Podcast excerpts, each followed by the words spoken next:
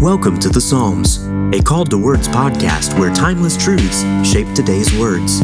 I am your host, David Bunce, and I hope that you will be blessed as we journey through the great songbook of the Bible.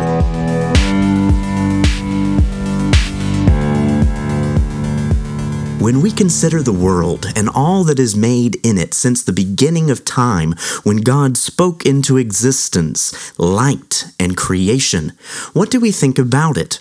Are we considering the reality that everything that God made is good and under His rule, or have we embraced a form of Gnosticism in which the world is only viewed as something bad, ready to be rid of or escaped from? The psalmist begins Psalm 24 with a glorious remembrance that what God has made is good and He rules over His creation. And then we remember that we are still living in a sin tainted, marred world, and that doesn't stop us from rejoicing in creation and the God of it. Rather, it should reorient our goal and desire to see God as who He really is creator, sustainer, ruler, and king. Psalm 24, a psalm of David. The earth is the Lord's, and the fullness thereof the world and those who dwell therein. For he has founded it upon the seas, and established it upon the rivers. Who shall ascend the hill of the Lord? And who shall stand in its holy place? He who has clean hands and a pure heart, who does not lift up his soul to what is false, and does not swear deceitfully. He will receive blessing from the Lord, and righteousness from the God of his salvation. Such is the generation of those who seek him, who seek the face of the God of Jacob. Lift up your heads, O gates, and be lifted up, O ancient doors, that the King of glory may come in. Who is this King of glory? The Lord, strong and mighty, the Lord mighty in battle. Lift up your heads, O gates, and lift them up, O ancient doors, that the King of glory may come in. Who is this King of glory? the Lord of hosts. He is the King of glory. In this psalm, we have to do justice to this text and the scope of Scripture by remembering, in the words of the classic hymn, This is my Father's world. Everything in it that is created is belonging to God, the one who made all things. This also calls us toward a heavenly pursuit, one that is going up the mountain of God. We can compare this back to Psalm 15, reflecting on the character of God and as one who is to be pursued. And in fact, the psalmist asks, Who is it that's going to be able to do such a thing? Who can ascend the hill of the Lord? Who can go up to see the one who founded the world, who made all the things in it, animate and inanimate, and has founded it upon the seas and established it upon the rivers? Who is it that can stand in his holy place?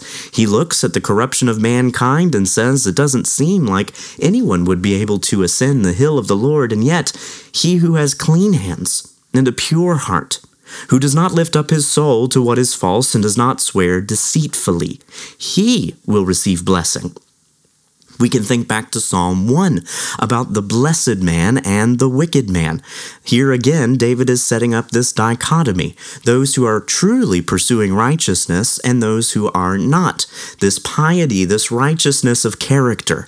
But we must not leave it there, though it is important that there be a sincerity and a godliness of heart and attitude, but also the reality that all of us are going to fail miserably at attempting to do this righteously, perfectly. In fact, even this one, who has clean hands and a pure heart, does so from the righteousness of God of his salvation. He receives the blessing from the Lord because the Lord gives the blessing. The Lord gives the righteousness. And ultimately, the only righteous one, Jesus Christ, is the perfect character that all believers, both in the Old Covenant and New Covenant, strive toward. God doesn't want any part of worship that is done just for ceremony, that is just done out of habit, but He wants the hearts of His people and not to pursue the things that are false. In fact, the word that that Hebrew word comes from is also translated as worthless, a false or worthless idol. It's vain, it's useless, it's of no substance, no value. And so, why would we pursue those things? When the positive is to pursue the hill of the Lord, the place where the Lord is, but only those who have clean hands, pure hearts, washed in the blood of Jesus Christ, as we know on this side of the cross, this generation. These are seekers, seekers who look for the face of God. They will be blessed, they will receive his righteousness.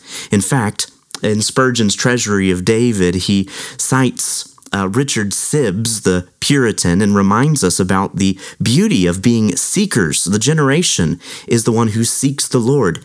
Sibbes writes Heaven is a generation of finders, of possessors, of enjoyers, seekers of God. But here we are a generation of seekers. That's what we are called to, seeking the Lord. May he be sought while he may be found. Secondly, we come to a second section of the psalm where it calls us toward this dialogue of sorts. And I really like Tremper Longman. He does a wonderful commentary on the Psalms. He says that there's two people speaking one who is at the city gate, who is awaiting the arrival of the second character, who is at the head of the armies of the Lord. So we see this dialogue between two different characters calling us to pay attention. The king is coming. So the per- first person says, Lift up your heads, O gates, be lifted up, O ancient doors, that the King of glory may come in. And then here's the second person, Who is this King of glory? Well, we believe he even knows who it is, but he wants to hear who it is that's arrived. Well, it is the Lord, strong and mighty, the Lord mighty in battle. Tremper Longman suggests that this reminds us of the successful return of the king. After a hard fought and won battle, he returns to the city, and here we command the gates to be lifted up now, in the ancient world, gates were not typically lifted up in medieval fashion. They were actually swung outward, but that's neither here nor there. Either way, the gates are to be opened, the doors are to be opened, so that the King of glory may come in. So, what do we learn from this psalm? Well, first of all, that the Lord rules over all things, and that He is the Lord of heaven's armies, the Lord of hosts. He is the King of glory. We can reflect on such a humble arrival of the King when he rode into Jerusalem on a donkey. And so we look forward to one more arrival where Jesus himself will return in glorious splendor. Longman recalls the impact of this psalm and calls us to remind ourselves that we are encouraged as Christians to read that God continues to fight for us in the midst of the turmoil of life. And as we await his final victorious return, we can be assured that he is indeed the creator, the sustainer, the ruler, and the king of glory who rules over all. Let's pray.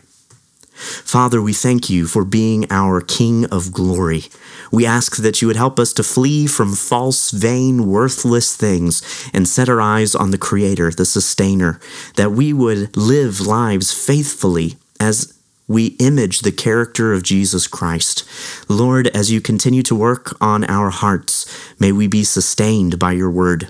May we be challenged to grow, and may we be encouraged by the reality that you have won the victory and will continue to reign in our lives and our hearts as we seek your kingdom. In Jesus' name, amen. Thank you for listening to The Psalms, a Called to Words podcast. For more content, just visit calledtowords.com. I hope you will join us again next time for more riches from the Psalms.